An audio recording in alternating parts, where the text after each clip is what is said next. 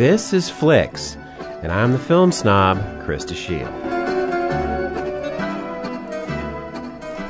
Ruth Bader Ginsburg is a Supreme Court justice and an advocate for civil rights, especially the rights of women.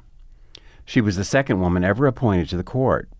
She's 85 years old and has in recent times been often on the dissenting side of court opinion. This is pretty much all I knew about her until I watched RBG, the new documentary film from Betsy West and Julie Cohen. I keep up on public matters and generally try to stay well informed, but I was unaware of the life story of this remarkable woman. This may be partly due to her soft spoken and retiring nature. Self promotion has never been part of her style. All her life, she's worked in the background, so to speak, helping to craft an American legacy of progress in the recognition of women's equal rights. Only recently has she been made into a kind of cultural icon, with people affectionately calling her the notorious RBG, and putting her name and face on t shirts and mugs, all because of her passionate, continued resistance to conservative backlash against the progress made by feminism and other progressive movements.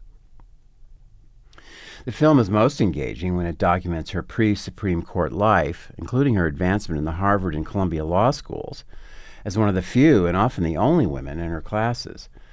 This was in the early 1950s, when women were still expected to just be housewives and not professionals. Later, while teaching at Rutgers and Columbia, she began practicing what would become her specialty and mission legal challenges to discrimination based on gender. One of the most interesting sequences in the film takes us through a 1973 case in which a female Air Force officer was denied the housing allowance that male service members were given. Ginsburg argued it before the Supreme Court and won the case. Two years later, she represented a widower who was denied Social Security survivor benefits that were normally given to widows. This was a very smart move because she demonstrated how gender inequity sometimes cuts both ways, and she won that case too.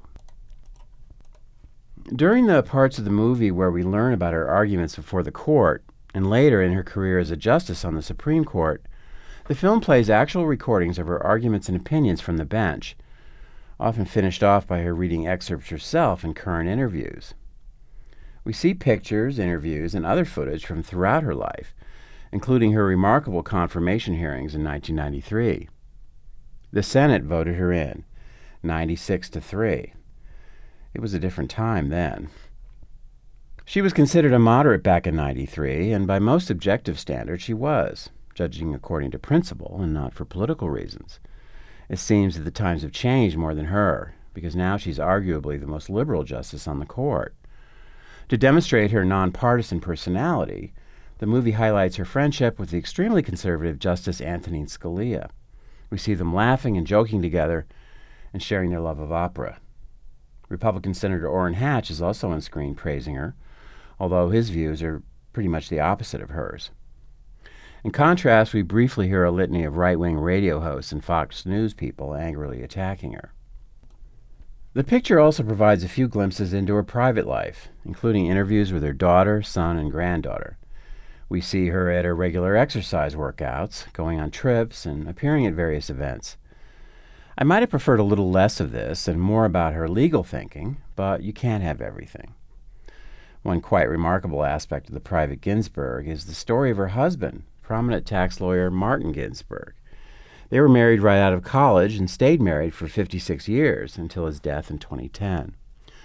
Marty comes across as almost a perfect model of a supportive husband.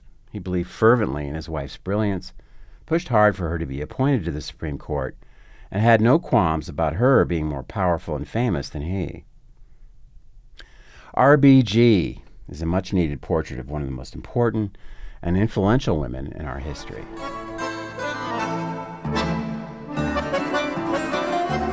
This has been Flicks, and I'm the film snob.